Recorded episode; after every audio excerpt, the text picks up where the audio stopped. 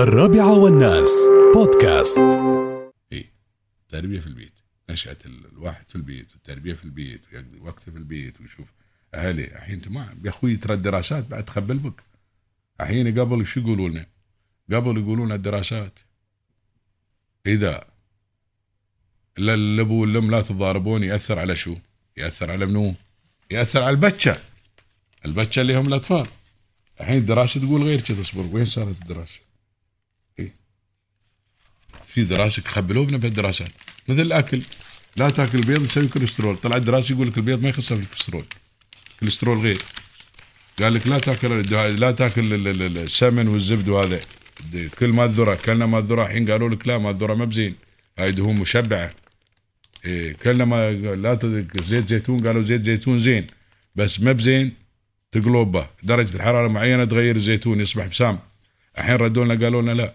زيت زيتون آمن اقلوا فيه. ما عرفنا ما عرفنا من نصدق هذه كل يوم تطلع دراسة تلغي دراسة. اسمع شرب الدراسة الجديدة هذه. شجار الآباء يقوي علاقات الأبناء.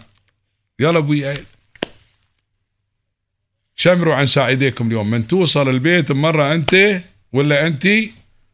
قدام العيال. أول خلي العيال يجون. ما في الحجرة ارواحكم تتضاربون ما في فايدة. لازم آه نستغل ثمار هذه الدراسة.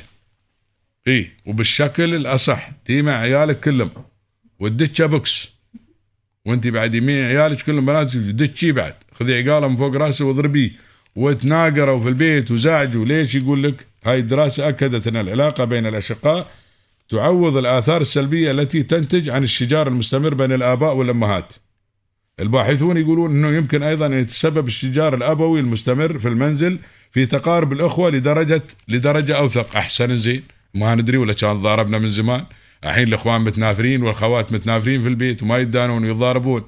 الحين غلطانين. ما نتضارب قدامهم. لكن ما عليهم اليوم سعيد. أها ما أوصيكم. عليكم بالضرائب والنجيرة 24 ساعة مدامكم في البيت.